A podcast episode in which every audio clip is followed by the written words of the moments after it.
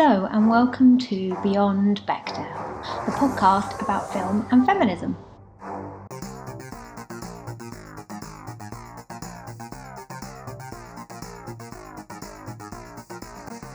Very funny, bitch.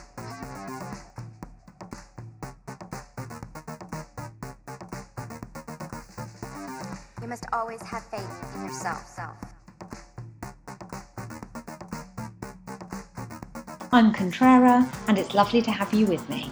This week's episode is about what I like to call the big three. But first, a quick quiz. There's a film that did much, much better internationally than it did in America, and it ended up being, internationally speaking, the second highest grossing movie of 2017, and it barely passes the Bechdel test. What is that movie? I'll tell you at the end.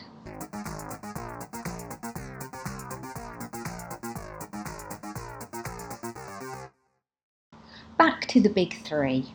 The three highest grossing movies in America in 2017, although still hotly debated as to their position, I'm going to use Collider's figures, collider.com, and their figures are number one, The Last Jedi, number two, Beauty and the Beast, number three, Wonder Woman. Now, there might be some debate about that order of the list and whether we want to consider international sales because America is not the only market. But for the purposes of this podcast and for some long awaited good news, I want to focus on these three films. I'm joined by my sometimes co host Nick to discuss whether this is the good news that we really think it is and what this says about the changing nature of women on film.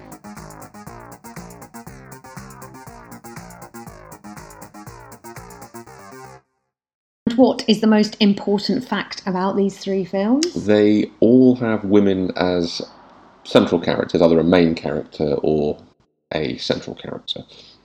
So, this definitely feels like very good news. Yes, I would suggest so. Uh, we probably have to have a look at the nature of those films and decide whether or not they serve the kind of purpose that we'd hope they would. All right, let's go in order then. The fir- the highest grossing film is Beauty and the Beast. Yeah. Um, so, what do we think about that? It, it's probably. I mean, it's a good female character. It's a relatively strong female character. She does have what the most screen time. Did we check? Does it pass the Bechdel test? Um, she talks to the dresser character. Yes. So Belle, Yeah. Yes. played by Emma Watson, talks to the dresser character about clothes. Yeah. So I would think that that um, passes. Yeah, yeah. She also has conversations with the girls in the village at the start of the film, but they're mostly about Gaston, so that would be a fail. Um, a lot of people say, "Oh, why are you reading a book?" So that would be if a woman says that and then she answers, then that's a pass. And she probably speaks to Mrs. Potts on occasion, but again, that's Yeah. probably either about the beast or her son. Or dinner. she- Or dinner. No, dinner dinner doesn't have a gender. So if she's talking about dinner, then it passes. I think that what we can glean from this is that it's not a natural, easy pass, hmm. even though it's a film helmed by a woman with other female characters in it. But before we start casting aspersions, I think that it's important to note that this is a, a remake, a live action remake of an old Disney film when perhaps things weren't quite so enlightened. It was the 90s. Early 90s, wasn't it? I'm, I'm going to say 1991 uh, for the. And it's not well. It, it, yeah, absolutely a remake and same songs and everything else, but not a not a word for word remake, though. I don't think. I mean, No, it's quite close.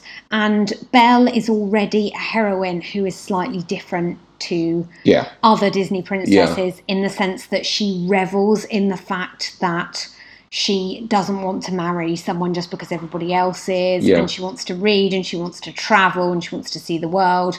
And so a more enlightened uh, female character, one would think, which is pretty good for a, a, what was originally a Disney film, actually. Yeah. and is ultimately about the redeeming power of love. Mm. I think that the nature of Beauty and the Beast doesn't lend itself to passing the Bechdel test because it is about a woman and a man falling in love. If the directors were to shoehorn any other plot details in, that would probably have caused it not to have been the Yeah. um, highest Yeah. grossing film. It already has an additional song that the Beast sings, which was specially written for the film. So Um, yeah. So they did make changes. Um, and there's also this suggested gay relationship or, or gay unrequited love that oh yeah. yeah, um, Gaston's right hand man, I can't remember his name. No, I can't recall his name. That was definitely there, though. I mean, we, we, Yeah. we, when we were watching it, we both felt that. We felt Yeah. that we felt the sexual tension between, between those two. Yeah. Um, is, would you? Is she a strong female character? How do we even define that? She she is. She goes her own way. She isn't pressured by the rest of her village into behaving in the same way as everyone else. She doesn't Yes. really care for makeup and dressing up. Yeah. She also pushes her dad out of the prison cell where the beast has kept him and um, makes it so that she takes his punishment, which is quite a brave thing to do and is slightly different to the original animated movie. Yeah. So you could say that that's a bit more feminist. yeah, and I think the very, I mean, I think the very fact that she rejects the norms of uh, the village that she's in and, and has the audacity to learn how to read and other things that Disney in its wisdom has to deem that women shouldn't do, or at least the original fairy tale. Um, that, yeah, that, that in of itself is is a, a fairly sort of um, progressive concept.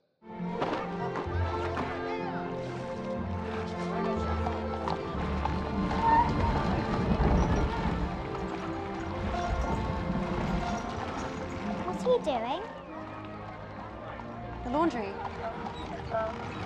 Come. Come.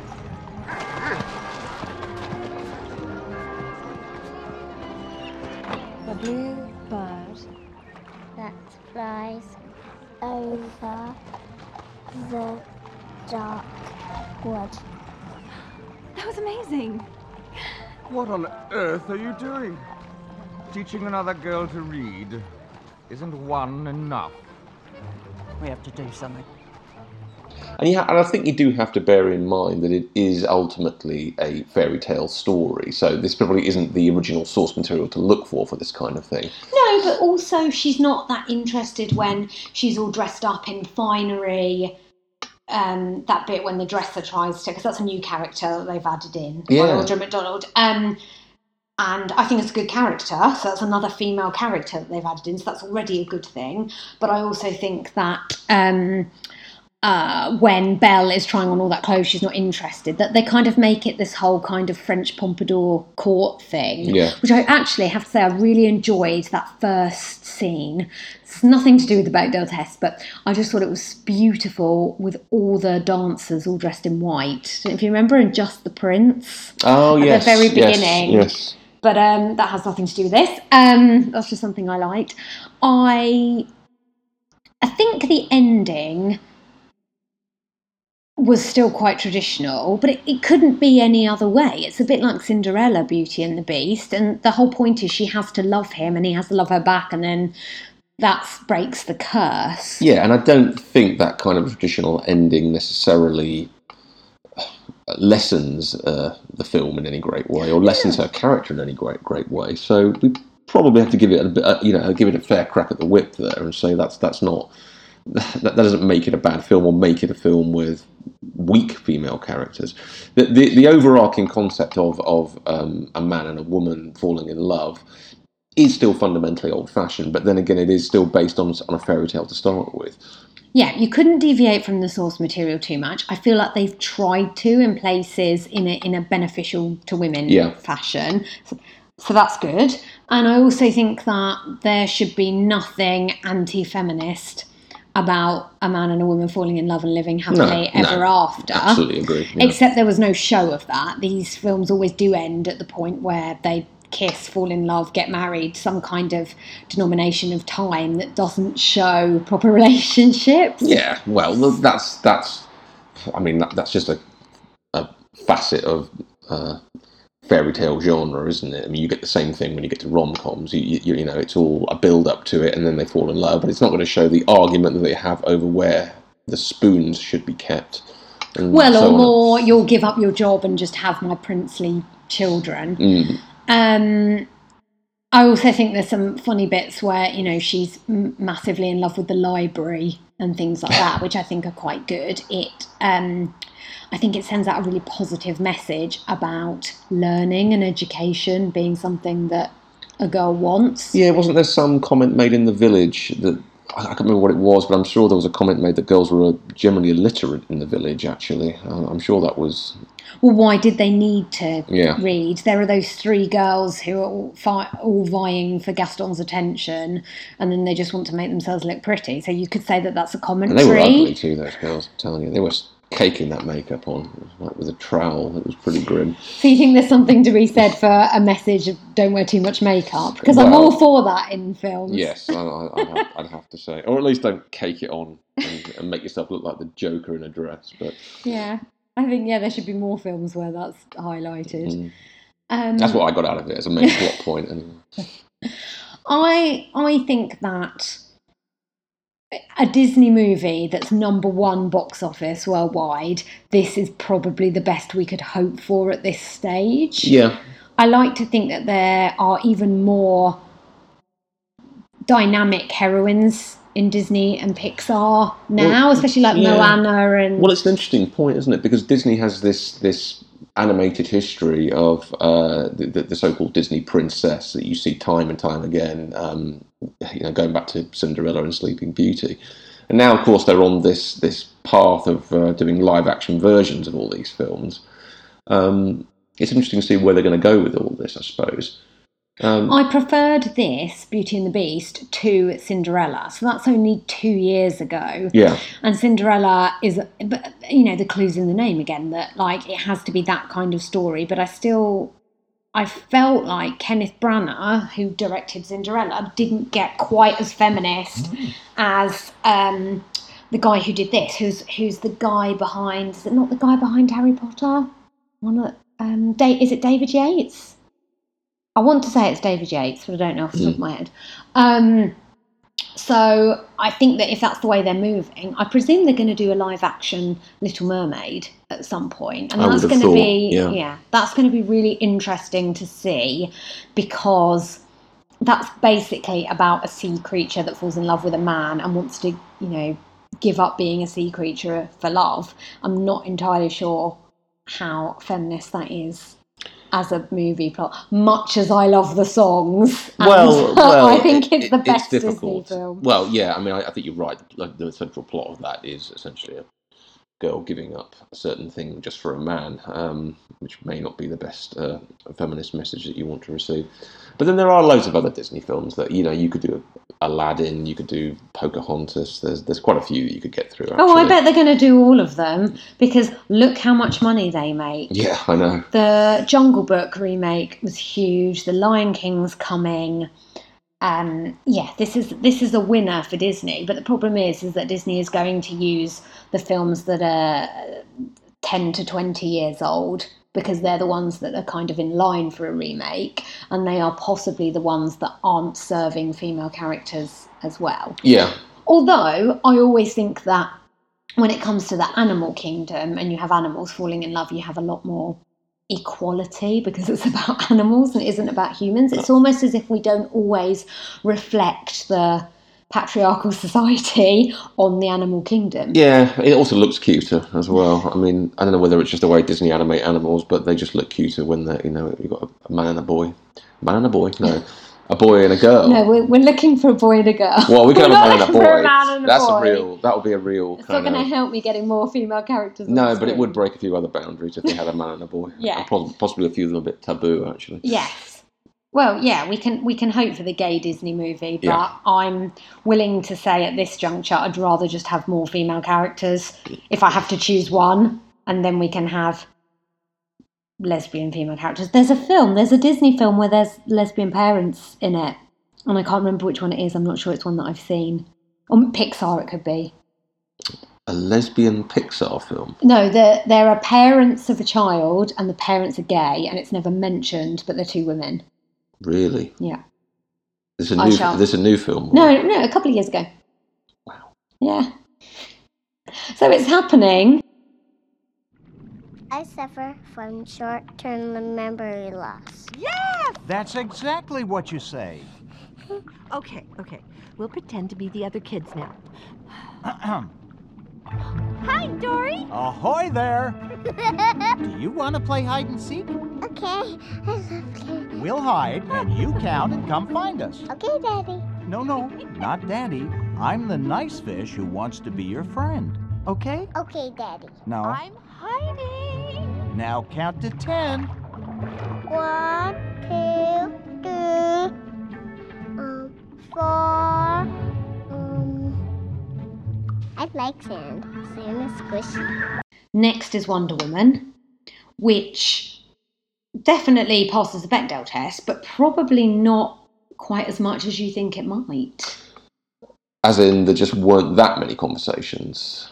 Well, I think that when you're so the first part of the film where she's on the island and everybody is female is my dream because my dream too.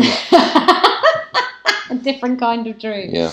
Um, yours is the uh, Steve, the Steve Trevor Mm. uh, dream, um, because all of the conversations are about fighting, protection, um, looking after the one child, which is Diana, and everything to do with life where men aren't part of the equation. Yeah. And I think that it's really refreshing to have that on screen in a non Margaret Atwood, Doris Lessing, We Hate Men Yeah. version. Yeah. It's actually about, well, this is just the, the way it is, rather than Yeah. man hating. Yes. Um, nothing. Nothing really wrong with that. It's just the creation of a kind of almost like a pseudo Greek society, but with just with just with women um, when they're all fighters and so on and so forth. Okay, that's fine. Uh, but then we move into the the bit where she goes into um, well, like the First World War, isn't it? Really? Yeah. Um, and then you get that classic Hollywood plot device of let's drop someone from a wholly alien environment into the modern world, or the modern world as it was 1914 or 1918, and uh, she she interacts with that world and wackiness ensues. Um, I, I, I don't know whether that means anything or not in terms of like her character, the strength of her character. I, I'm not convinced it, it matters either way, frankly. I'd like to go earlier than that and look at when Steve Trevor wanders into that world because there's some Okay. quite funny jokes at his expense, which made me laugh, which would normally have been made in the other way and are kind of made in the other way. There's a nice juxtaposition between him as the one man in a group of women and Diana in the war offices Yeah. wherever it is in Whitehall. And I Yeah, think actually, you know yeah. there, there's a there's a very funny joke about you know his cock when when she when he's in jacuzzi, but she's not really talking about that. She's talking about something else. So I think that this is when we talk about you know having a female director and how she was able to make those jokes Mhm. in a way that to me wasn't as offensive as if it was made by a group of men towards women. Now, I'm not sure if that's not my bias because it's different or because there's a kind of reverse, like, um, kind of a reverse. What I mean is, um, when when women, when groups of women make fun of men, society treats it more kindly than when groups of men Yes. make fun of women. Yes. And I don't know whether I'm showing my bias by saying that I found that quite funny and not offensive. Well, it's a funny. Did you find it? no, no, no. But then I'm a member of, of society and, and, and recognise that that's a, a perceived norm, and there's no there's no malice intended in any of this. But I do take your point. If you invert if you invert the genders on that scene, it suddenly looks a lot more sinister. Um, it, we're just at this point where in in our evolution where we can do that, and both genders seem to be okay with it. Although I dare say there'd be one or two guys probably would complain, but I don't think most of them would. Um, the curious, the curious thing then, of course, is the inverse scene, the one that you were just um, alluding to, the one in the, the uh, cabinet office or wherever it was, uh, where she walks in and, and they're all horrified that uh, a woman would uh, would enter this this sanctum of men. Um, how do you feel about that? I, I, it was quite jarring because I think it was quite clever in the way that actually it was portrayed a lot more aggressively than what I thought Steve's experiences on the female planet, whatever it was, country, island, were. To me personally, I found that quite truthful in its depiction, but also I felt quite threatened. That's how I would expect women to be treated in those times and perhaps in these times. Mm. It was quite, why would a woman be here? I Yeah. don't think, I think it's really good to make the, the correspondence with, with the earlier things because I don't think anyone was saying, now I might have like taken this out of my brain, I don't know, but I don't think anyone was saying to Steve, you shouldn't be here because you're a man. I think they were saying, you shouldn't be here because why is anybody here? You've come from a different time. They weren't really Yeah. saying that. Well, it, well, I mean, if anything, the way he was treated, uh, well, in a lap of luxury on that island. Although whether they really wanted him there is another matter, and whether whether they were excluding him from higher conversations, you don't really know, but you suspect, I suppose. And that was a whole tribe and a whole place where everybody was virtually the same within reason. You can Yeah. see some hierarchy in education and royalty and who's running things or who's the leader of the army, but really, very much you could see women working together. And in the cabinet scene, you very much could see men working together, but they were completely flummoxed by a woman just walking in, which in some ways is quite insulting to men. I find that the longer I watch films and see the differences between how men and women are treated, that it's insulting to men as much as it is to women Hmm. because it suggests that a woman has so much power that she can upset the whole very balance of anything just by being pretty and walking in a room. I suppose, really, then one has to question uh, the decision to have her arrive in World War One when um, you know just male-dominated sexism was was the norm, and then when you stick stick this scantily clad girl into this world, it's um, it's going to get a reaction no matter what. Um, I I mean, as a guy, I, I, difficult for me to identify with that exactly because ultimately that that was hundred years ago. We're talking, so So, but did you see it and think it wouldn't be like this now? Did you? Were you? Did you find it jarring? I would like to think that we were slightly more advanced than that now. I mean, I, I, don't know of any situations where a woman walks into a room and everyone sort of freaks out, unless it's a male locker changing room. Yeah. um, but I think we both agree that it, it, that was quite a real representation of Yeah. what it Uh, well, I think would have believed it, like, didn't we? Yeah. especially in terms of British politics at that time, not really admitting women. They hadn't actually had the vote for that long, Mm. let alone have a position of power. So I think it was really good that it was represented in the story, but in a way that everyone thought smugly, oh, we're not like that now. Mm. Oh, this is historical. Well, of course, as well, the overarching concept is that Ares is the one that brings all this evil to the world through the hearts of men, and women aren't in any position of power in the First World War. Uh, so maybe the argument would be that if you did bring it into the modern day, it wouldn't be as effective because the whole the, the whole premise of the film is that is is the men versus women idea, and that Ares is the corrupter and that women are there to stop him in some respects. Well, it's funny that you say that because, yeah, that probably is what it is. But as a woman, when you say men, I take that as humans.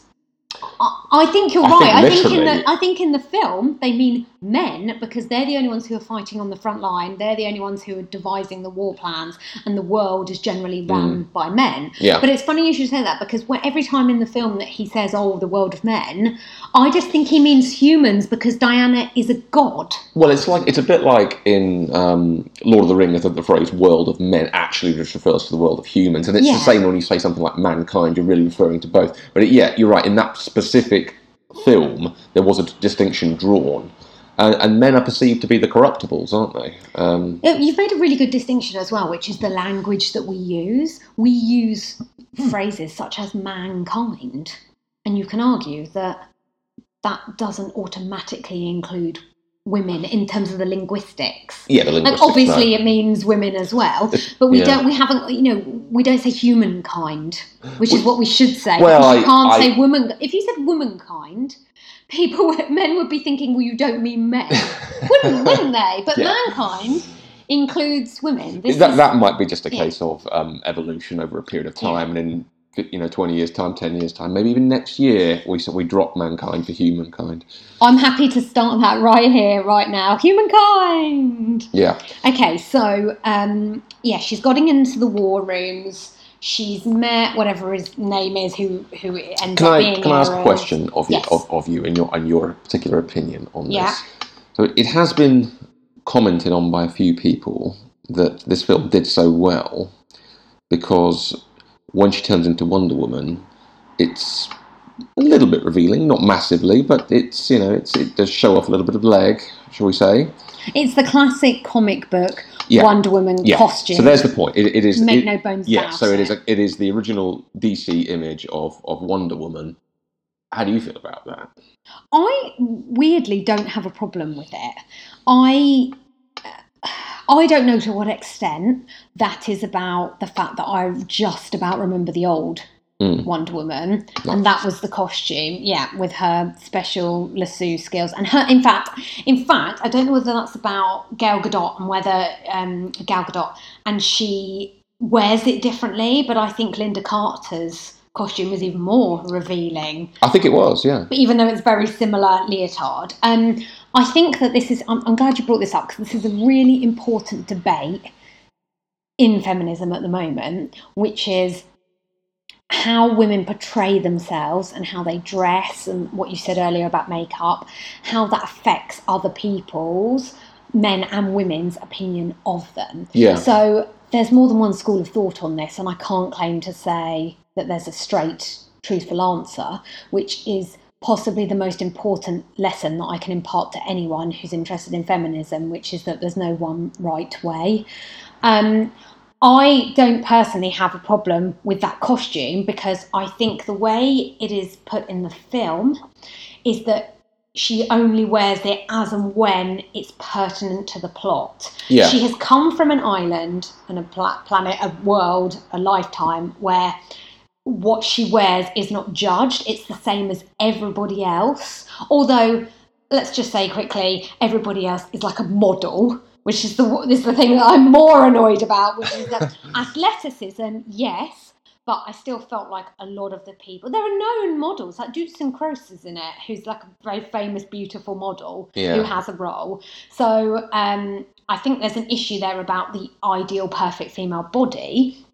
But in terms of the costume, uh, she it, it would make sense that she's used to wearing that, and Yeah. she doesn't know. She goes into the world of men, and she doesn't know that she's being judged on her sexuality because sexuality, or I don't know, heterosexuality isn't a thing she's encountered in her life ever.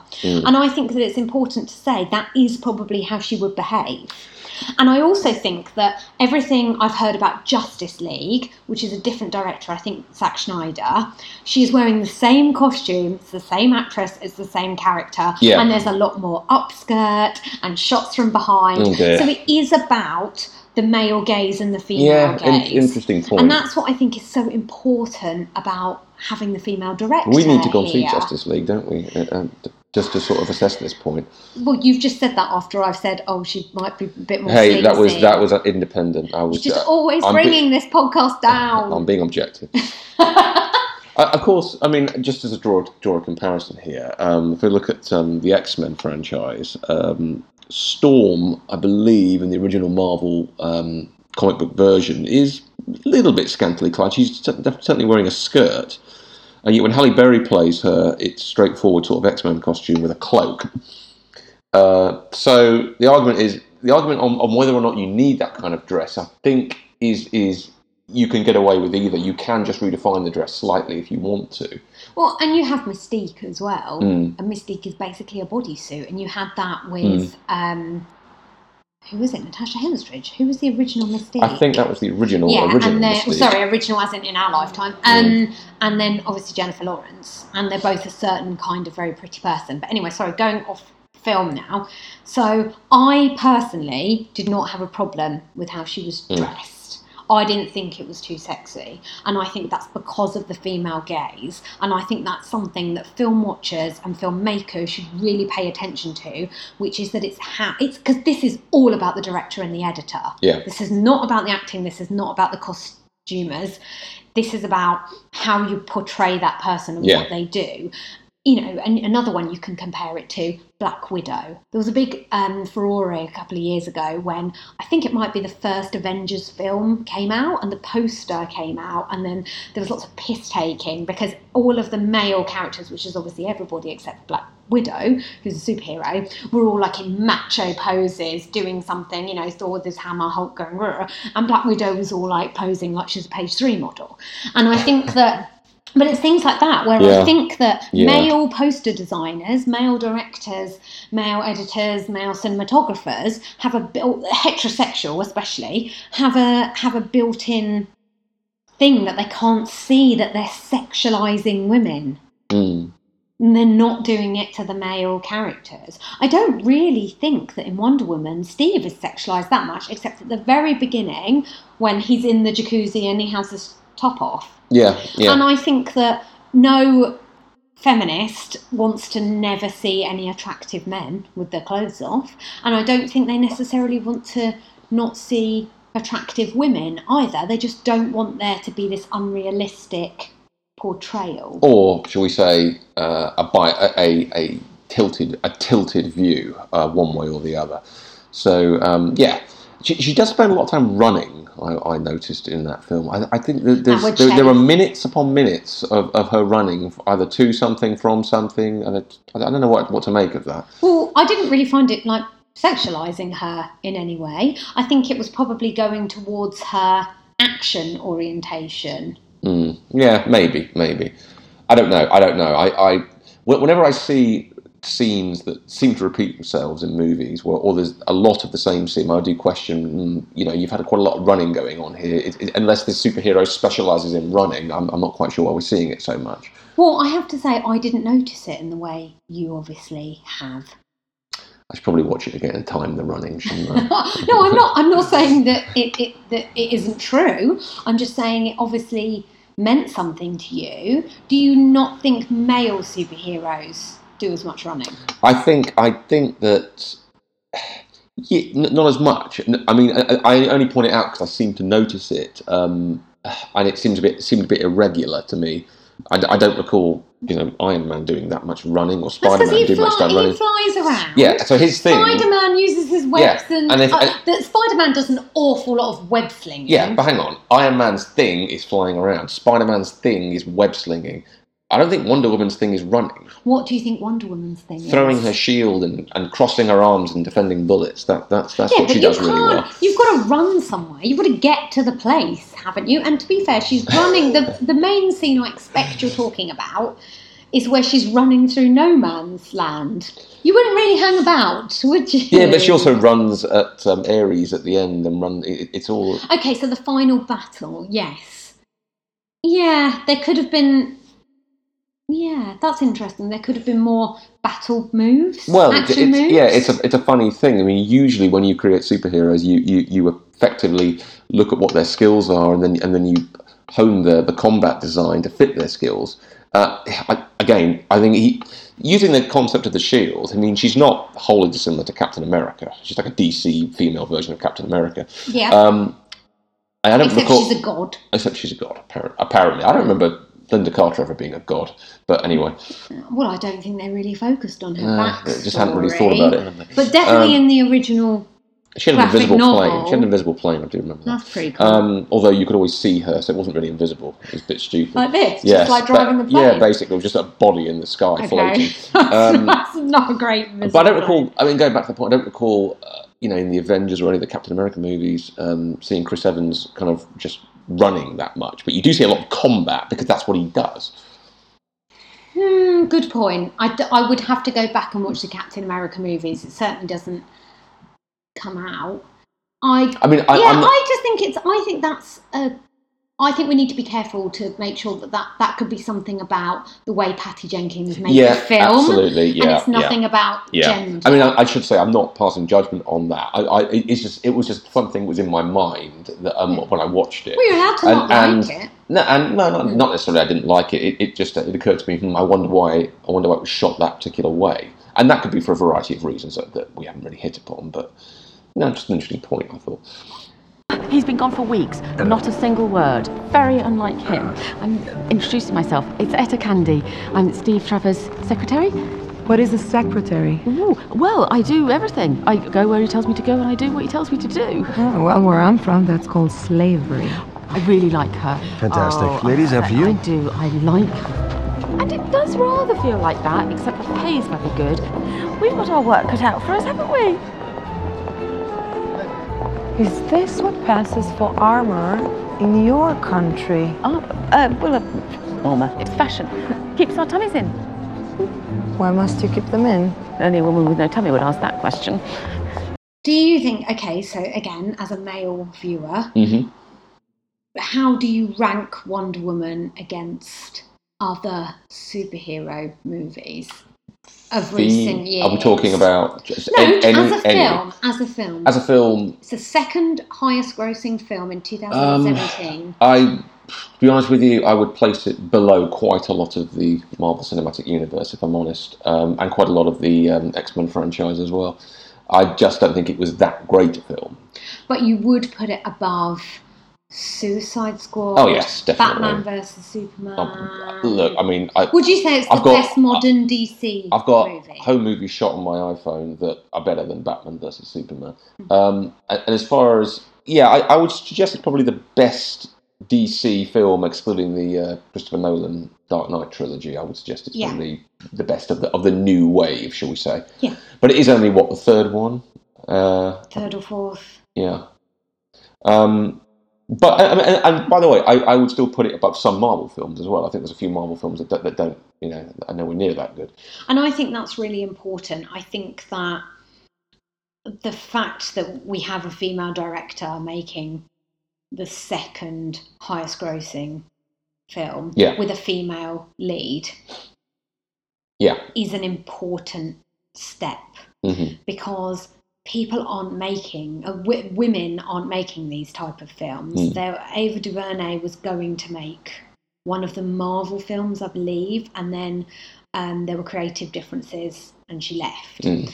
and i think that you know we're talking about a huge budget here the budgets are absolutely crazy i was watching a film the other day and I think it was I can't even remember what it was now, but it was 40 years old and it cost 3 million to make and it made 12 million and that is quadrupling Mm. its budget and now you're looking at films that cost upwards of 200 million dollars to be made It's become the norm now for superhero films, Yeah. but then they're expected to make back at least half a billion, and if they're very good, a billion a billion. Yeah.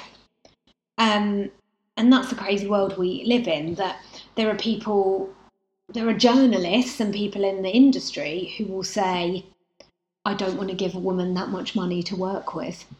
And I think that's another argument about the gross overspending on superhero well, I, I mean. I, I think women are just as. I mean, frankly, you know, there's been enough bombs made with 200 and, with a, by men with a 200 million pound budget to, to suggest that they're not faultless in this regard. You're right, but it's still, I think this is a this is a huge change. Whatever anyone thinks about the film, and I think Wonder Woman was a quite entertaining film, and for me, a lot better than a lot of other films, including a lot of Marvel, but certainly not all Marvel. Um, whatever anyone thinks about the film, I think that it's such a benchmark Mm. that it's. I'm glad it's up there because it- needed to be stated. It needed Yeah. to be proved that a woman could make a film that would Yeah. make that much money. Yeah, I think you, yeah, it's a fair point, that, And there's no reason why a new X Men franchise or a new Avengers film couldn't be directed by a woman and make just as much money. It's, it's, it's as I said, I, don't- I don't. You can give you can give any old was it Waterworld, two hundred and fifty million, Get- And that was Kevin Costner, years ago. and that was a complete mess. Yeah. Um, so you know, no issues there. Yeah. Bombs can be made, Mm. but I suppose we won't have a female um, box office bomb until there are enough female directors making them. Yeah. So what? So I don't. I can't believe I'm saying this, but you know, let's hope for the female box office bomb because well, no, let's not. Well, because no, if you the need next to. film's a bomb, No, you need to. You, you, got. the you need to- next film's a bomb. Yeah, you're back where you started. Yeah. So you do need to maintain at least for a little bit some sort of. But then, but then ultimately, who's the director of this um, Wonder Woman? film? Patty Jenkins. Ultimately, if she makes another big budget film, uh, She's going to make Wonder Woman too. Okay, and and other things, superhero or not, and they make money, then in theory, it, it has nothing to do with her being a woman. It's just to do with her ability to direct, which is really what it should be. Yes, I don't think she'll make a bomb either because I think that she's established a universe now that it couldn't go too horribly wrong. Maybe I've just jinxed it, but I think that Well, I think Wonder Woman It- it- Two it- will do well. It has to. yeah, but it will be about the script. It won't necessarily be about the direction. But yeah, going back to that bomb thing, I suppose the issue here is that if something was to go wrong, would Patty Jenkins get another chance? I think now she's made this film, I think yes. But I think until now, you see an awful lot of women directors, especially over the last 20 years, who have made one or two films. Mm. And then male directors in the same category get chances again and again. And then you look and you see that that bombed and that bombed and they lost 50 million for a studio. Yeah, I've got two, two words for you. Joel Schumacher. Yeah, there you go. He just he just killed the original DC Batman franchise with his Batman and Robin rubbish. Yeah, and that's surely not the only bad thing he's made. Uh, yeah, He's made lots of good things as well. Well, lots of like you know, entertaining. did Phantom of the. Opera. That was awful. So gave us Gerard Butler, I think, as well. Mm. I don't know if that's a good thing or a bad thing.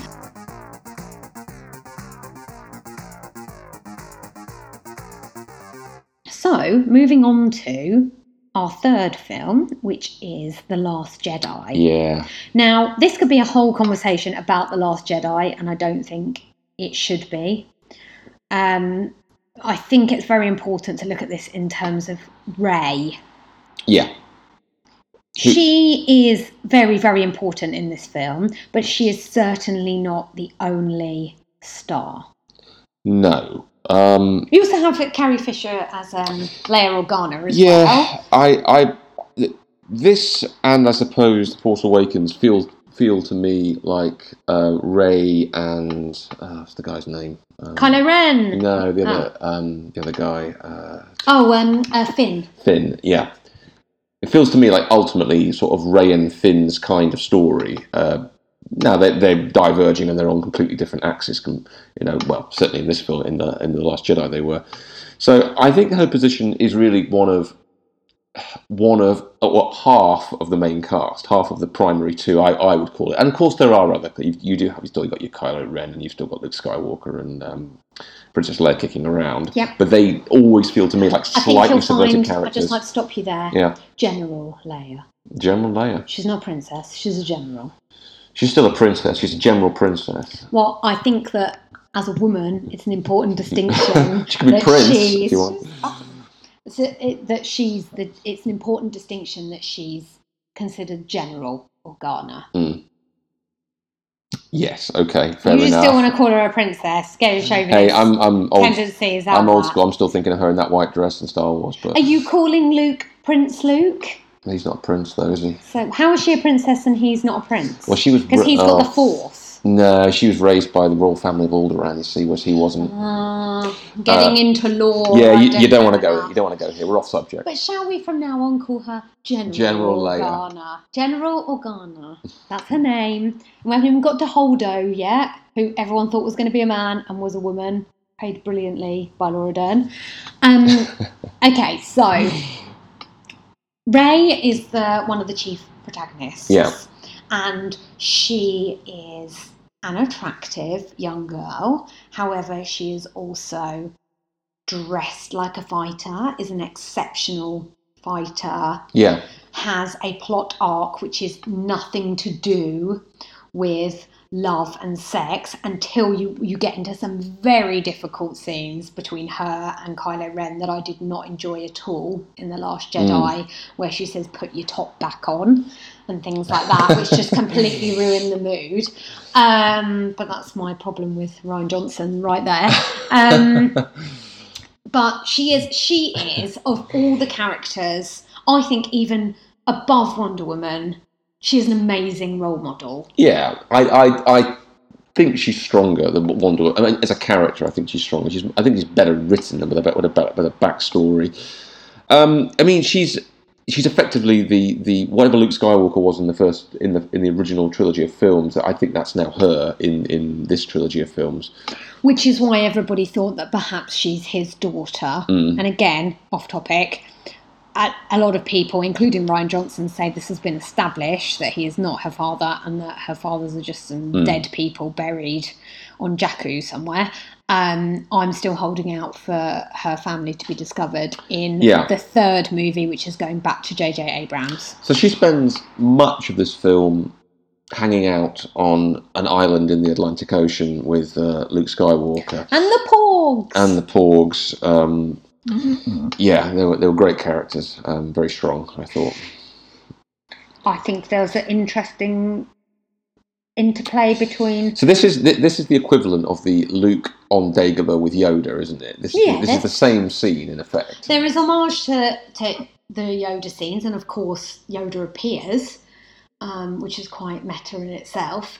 Um, but it's about her wanting to have knowledge as to who she is and who her parents are, and Yeah. whether she has the Force and what her skills are, and to be taught, um, as much as it is about any other issues. Yeah, It's. I think that. I think that whole section is really important to young girls and seeing a woman training with a man. There's no sexual tension. There's no father-daughter relationship, although you know it might be yeah, suggested that she has a purpose and she goes for it and she wants to learn to protect herself and- Yeah. and to fight for a cause. yeah. And then is somewhat tempted by Kylo Ren, but not really. Um, I think that Johnson does a really good thing in establishing the will they, won't they about her going to the dark side. Do you I think there was sexual tension between those two, or, or unintended, or, or otherwise? Well, I think that bit with the shirt, absolutely, that was supposed to make you think that there Yeah, was. He was stacked, I he was found stacked that- Adam Driver, wasn't he? Yes. Uh, well, here's next Marine. Um, I I found that very disconcerting Mm. because we still hadn't established at that point in the film that they weren't related, and I was like, oh, here we go, Game of Thrones again, and the original series, and obviously again that was an homage. Like we don't really want to go into Star Wars and how sick making that is when the viewer knows more than the characters know about the and they're twins, Luke and Leia. You know, it's like not just brother and sister, like they were born together. They only As kissed. we saw they only in, um, kissed. Come on. I know, but still, it's the feelings, isn't it? It's me- the whole thing makes me She, very. Han, Han was the only unclean. Han was the only guy for her. Yeah, absolutely, and he is for most women, wasn't Mm. it? Um, but I think that I was a bit sad about that, and I can understand why that was put in the movie because it's trying to harken back to the to the older plot, and also to establish maybe that they aren't related. Yeah, and to create confusion with the Yeah. audience a little bit there. But I do think it took me out of. I would have preferred if that wasn't there. It would have been a brilliant example of good versus evil and how Mm. it, the lines are blurred. I Yeah. think that Johnson did a really good um, thing in terms of the greyness, the grey area. She doesn't know exactly where she comes from, what her purpose is. She still feels like she can get him to come to her side. There's definitely a connection that they have that no two other characters have. Like they're two sides of the same coin. Do you think she was? Do you think she was a better, stronger character in the Last Jedi or the Force Awakens? I think she was a better. I think she was a stronger cat. Oh, I don't know. I was going to say in the Last Jedi, but there's a really good part of the Force Awakens at the beginning when she's first introduced, where she's doing all of that. Does she? When see- she's gathering, she's like, BB-8, trash. yeah. Yeah. And she goes and, and she's very and she hangs down that hole and she picks up all that stuff, and it's very much establishing her life as an independent woman. Yeah. So um, getting trying to get her As opposed, as opposed to Finn, who's busy getting himself in trouble, and I'm sure she has to rescue him at some point. But Um, and um, so no, I think she's great. In, I think she's great in both of them. I think she's a fantastic character, and any film that has her in it is a blessing for anyone to yeah, watch. I do think she's a good character. I do think she's um, one of the strong ones, and I, I like her. Uh, I think as well her, her character development between The Force Awakens and The Last Jedi. She was one of the few characters that, to me, actually advanced and made sense. Some of the other characters, I wasn't sure where we were going I with them. don't think Finn did, but I do think Kylo Ren did as well. I think their relationship is really important, and I think that it, it gets more interesting for me to watch when it's not about their different genders Yeah. and the possible heterosexual love between them. Yeah. It's much better when it's about the forces of good and evil and what you're willing to do and how you want to help someone that you care for, even though they they have completely different views. I think that's a very pertinent statement to make in this world today. What do you see? Light. Darkness. And something else. It's calling me. The thing with The Last Jedi is eventually, I think that we want to see on film women and men interacting in all different ways so that gender doesn't become an issue. Mm. But I do think that, yes, it did pass the Bechdel test, but um, maybe more importantly than that, there were lots of women on screen in different parts of the plot. Well, there, there we go. Because one of the other strong characters, as you mentioned before, is uh, Laura Dern, the all-knowing commander of uh, that rebel ship who um, manages to uh, subvert a, a mutiny attempt by Poe Dameron. But there we are. She's a very Holdo is a really interesting character because you don't know where she's going, and I think that's also important because when women are portrayed on screen in action and sci-fi, they are often portrayed as the good guys. Yes. You know, if you're a woman, you're normally the one standing up and say, "Oh, but don't do that." Yeah, it, it was uh, it was oddly suggested that she was. um, That's because I think off the back of um, the Force Awakens, we were led to believe that Poe Dameron was Poe, was yes. was always going to be right, and uh, an interesting sort of choice that isn't it? That actually he's wrong, and that uh, Laura Dern knows exactly what she's doing. Um, I don't think he got raked over the coals enough, to be honest. Nah, considering and he- him and Finn made kind I of know big he was, a, mistakes. he was a mutinous sea dog, really, wasn't he? When you think about it. Yeah. And I think that in the end, yeah, he was like, you know, whip crack away from Leia. Uh, we knew what we were doing. We've Mm. got to trust us. We're in charge. Um, but that's a classic thing about, you know, he's the crafty, lower down the order. He thinks he knows best. But it was quite funny the way He's, that Han, was he's, the. Han, he's the Han Solo. He's the new Han Solo, sort of. He is, but I think the Han Solo um, uh, was right more often. I Well, don't or at least in his eyes, he was. Anyway. Maybe, but even then, I just think that in that film, I feel like Poe Dameron's um, reputation was completely destroyed Yeah. from the hero of The Force Awakens. But as these things often are in a trilogy, that's the downward spiral that him and Finn were going for. Interesting point about that. They they obviously set him up as this, um, you know, um, all singing, all dancing X-wing pilot, bit of a maverick. Um, and then he spends much of that second film just arguing with Laura Dern about uh, command on the uh, rebel ship. And also trying to, you know, um, stage a coup. Yeah, So, um, an unsuccessful coup. So, uh, I think that uh, The Last Jedi is a, is a film that portrays the dynamics between leaders and followers Mm. and doesn't care about the gender Yeah. of each. In fact, most of the Yeah. time, it's actually females who are the leaders. yeah. But it still displays characteristics of men not listening to women. Yeah. But, but but I don't know if that's me being unfair because that could also that could just be underlings not listening. Well, ultimately, it is to leaders. ultimately it is Laura, Laura Dern and Carrie Fisher who are the the ones who are right, and she of course makes the ul- ultimate sacrifice, Laura Dern. But yeah. Um, yeah, I, I, the, the, the other, the only other, the, the other female character, which I, I very, and she's not a main character, Mm. or at least I thought she was going to be a main character, but really turned out not to be, uh, was Captain Phasma, Phasma. who I, I can't say without saying Phantasm because I just that awful eighties. You know that, that eighties movie, the, the cult eighties movie, Phantasm. I just keep calling her, Cap, you know, Captain Phantasm. But um, yeah, Phasma's better because it, sounds, it such sounds a- like a woman's name. yeah, it's a bit odd, um, but yeah. So they set her up as a very interesting kind of sub character going on, and, and you suspected was going to play a really important role. Was largely absent from the Last Jedi until she sort of turned up, and then was very rapidly killed off. Um, I've seen some other criticism about saying how she wasn't served very well, and I think factually, Mm. yes, she wasn't. She didn't have as much screen time. But I actually think that Gwendoline Christie is such a commanding presence that when she's on screen, I enjoy it nonetheless. Yeah. I was gutted that she got killed, and I think that that is an amazing thing to say because she is a baddie. She is horrific in both films. She is particularly awful to Finn. There's all sorts of kind of white repression things, even when you're talking about um, a woman in a black outfit and a man as a st- white stormtrooper. But Yeah. I think that actually some critics have said they didn't like what she did in the film, but I actually thought she was masterful. She just had a very small arc, and I don't think they should have played it out like that because she was such a loved well, character. well, I, I, I mean, I mean, they had set her up very well in the Force Awakens, and, and really, the, the the final conflict with her and um, and Finn is, is sort of a bit. I mean, to me, well, that they that there wasn't enough of a build up to it. They hadn't really thought about it. She was absent from the film until she suddenly turns up, and then and then dies in a conflict with Finn. Uh, whereas, I mean, she, I, I think she is in some respects the antithesis of Finn. Finn, obviously, Finn being a former stormtrooper.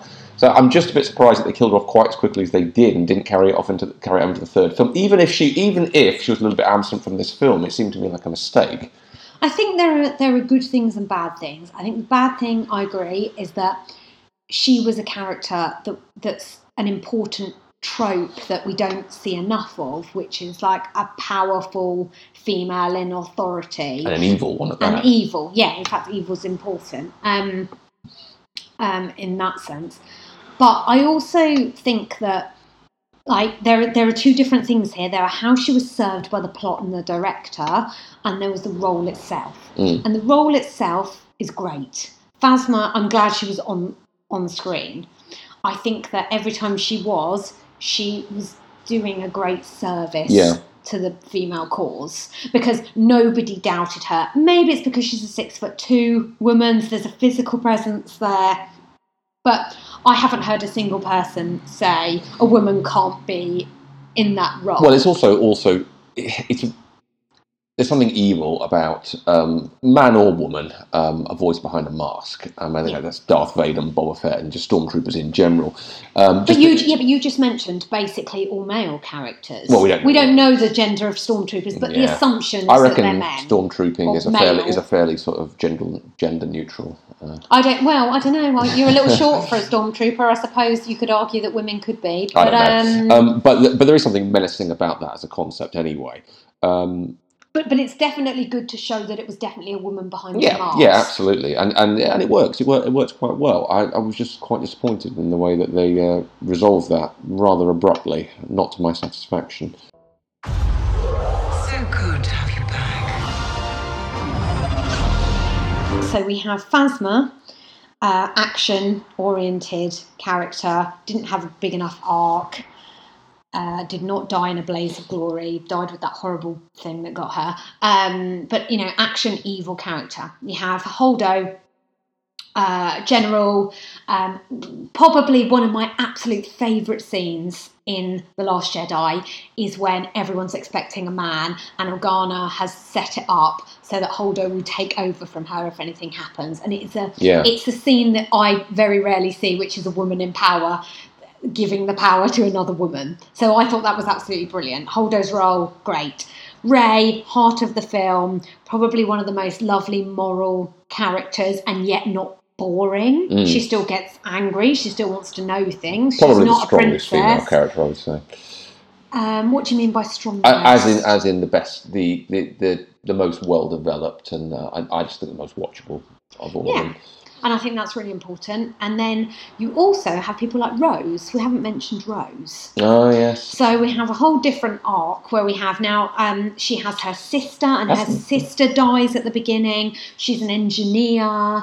It's it's the the sci-fi universe has long been known as being better in terms of representing women in, in work roles. It always gives them really important roles, whether they're a general or whether they're an Well, I think I think I think that there being a sort of built-in presumption on the part of filmmakers that, however one-sided society might be right now, or in theory it gets better, and then in the future everyone will be equal. That's the that's the principle of it, isn't it? But no one ever says, why are you an engineer? It's not just about giving the women the roles, it's creating a world where it's not unusual for Yeah. a woman to have the. The only time it ever comes up is when Poe is vaguely surprised that Holdo is a woman. But even that doesn't come up in a um, uh, sexist way. It's uh, I just assumed from the name that you might be a man, which I didn't really have a problem Holdo. with. Holdo. What? Why would that be? But why? I don't know. I'm just saying that's how Poe reacts. It, I think it, I think it's a genderless name. Mm. I think maybe that's the point. Maybe maybe that's saying something about It's not like it was Chauvinism. general penis or general.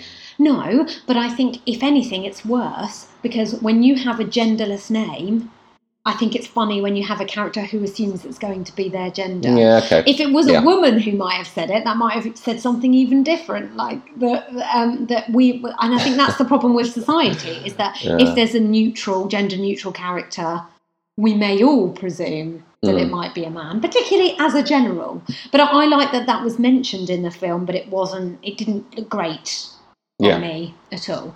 But Rose is, she is the pro- probably the most emotional female character. I liked Rose. I like him. I say we bring him along, but what do you think, though? I don't trust him. What trust? We don't have to trust him. We just have to believe he'll do what he says he'll do. And then, Okay, yeah, that's literally the definition of the word trust. but why would he lie to us? Or Very strong character, I thought Rose. Um, they, they they set her up as some annoyance, just you know, in some sort of weird comic relief to annoy Finn, a bit like Jar Jar Binks, but uh, redeemed her quite well as the story went on. I thought, um, yeah, I agree. I think she'd be like a very good addition to the the third film. she also had an arc, like you were saying, Mm. redeemed her. I think that it's interesting that in just one film, in a film that isn't serving Phasma well enough, um, Johnson really served Rose well because you Mm. found out a lot about her and she became highly loved by by the end of it. Yeah. I think it's also um, testament to the actress as well, who's just so lovely to look at and played it in such a beautiful way, like such an honest way.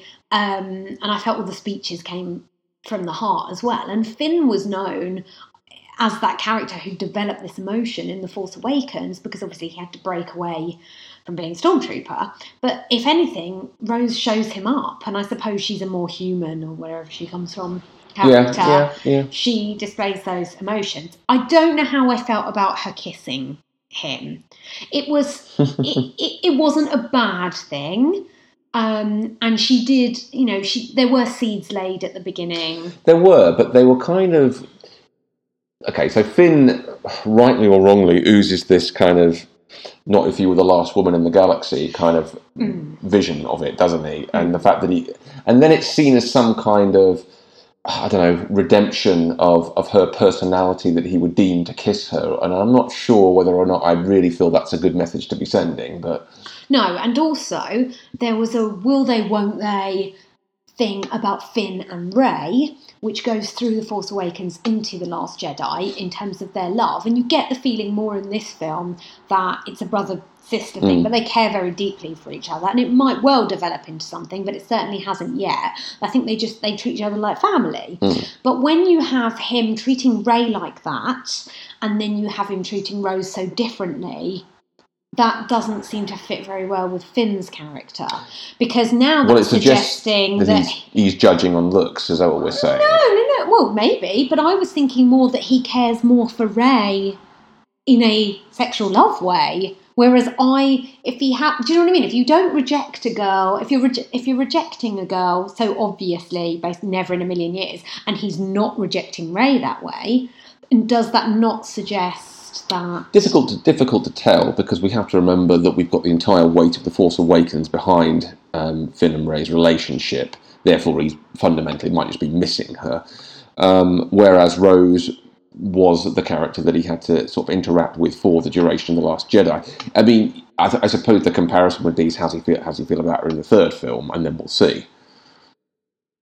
Yeah, I think it will probably be something will change and he will care for her again because that's the classic man rejects the woman then sees the error of his ways. I'm not necessarily saying they'll they'll get together um, because that was a pretty harsh rejection, but I do think that um, yeah, I think it, it's it, it's quite weird actually. It's it's almost as if Johnson was like, "Oh, Abrams, you've built up these heroes, and now I'm going to tear them Yeah, down." I'm- Except for Rey. I, I just, I, I, I still to this, I'm still not sure how I feel about that. It just is a general point about killing off certain characters and or or turning them around.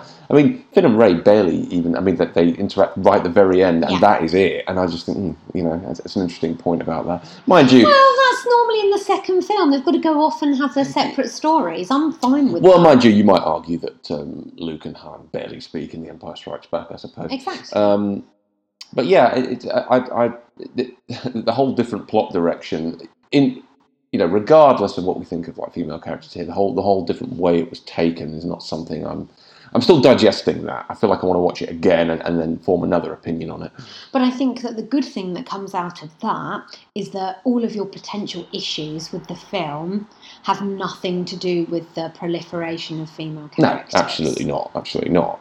I, I, I actually think the Star Wars universe has generally been quite good at this over the years. And now, I'm not saying that the original Star Wars it is ultimately a sort of you know, space western with male character. You know, it's Luke and Han and so and so on and so forth. But they have they haven't been bad at um, strong female characters as well. No. Even in um, The Last Jedi, you have a lot of supporting characters, which I think is interesting as well, that are female. So you have Billie Lourd in there, you have Michaela Coel in there, you have Lupita Nyong'o, even though her role was awful, um, was much better in The Force Awakens. Um, I think you just have the. I think having those characters dotted around on the outskirts is also important, and that's something that comes up in sci-fi Yeah. and fantasy that won't in other genres. I think it comes up in sci-fi. I don't know about fantasy. I think fantasy is still basically based on medieval folklore. Um, but for, for sci-fi, just is is able to do this because it it can project a different social structure into the future and a more and a more even one. It does the same with race as well. I think. Yeah, well, that's something that it needed to work on more. Mm. Anyway, you had what Lando Calrissian, and that was kind of it in um, four, five, six. Yeah, probably. Who knows what? But we do we know what Boba Fett's race? well, if well, yeah, he was. Uh, I always he- kind of he was a- assumed he was black. Technically, he was a Kiwi, wasn't he? Because he was. Well, uh, yes, played by a Kiwi. Yeah. But I don't know, I just always assumed, I think it's because he was cool, and I don't know if that's some kind of racism there, but he was such a cool character. I always thought, I hope he's a person of colour, not another boring white person. Well, I think I think Lando was a really cool I, I think I as think well. I think the Star Wars universe, if there is a, a racial element to it, is actually more about humans versus non-humans than it is about anything else. Yeah, mm, sort of. But then you have characters who look like humans who aren't humans. It gets complicated when you have people who blatantly, you know, look like Jabba the Hutt.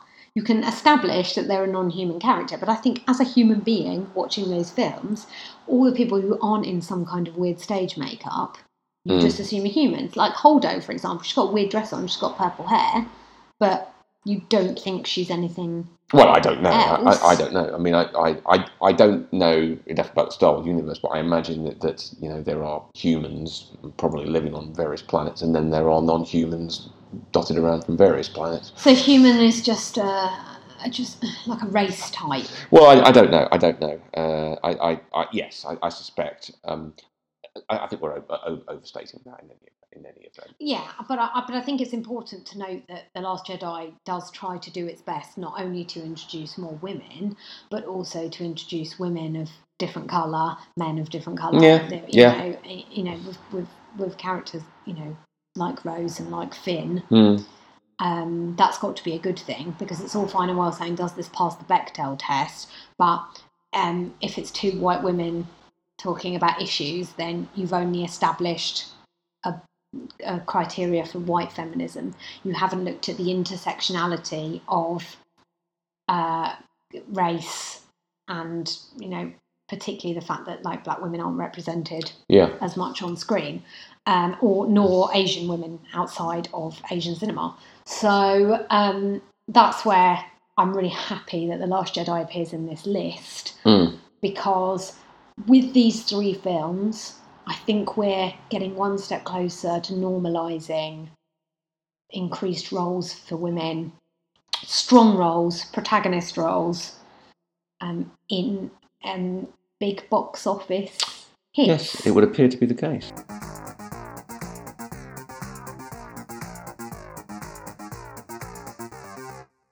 As ever to Nick, and well done for making it to the end of the podcast. The answer to the riddle is The Fate of the Furious. Thank God for Charlize Theron because that ain't no Bechdel test passing film.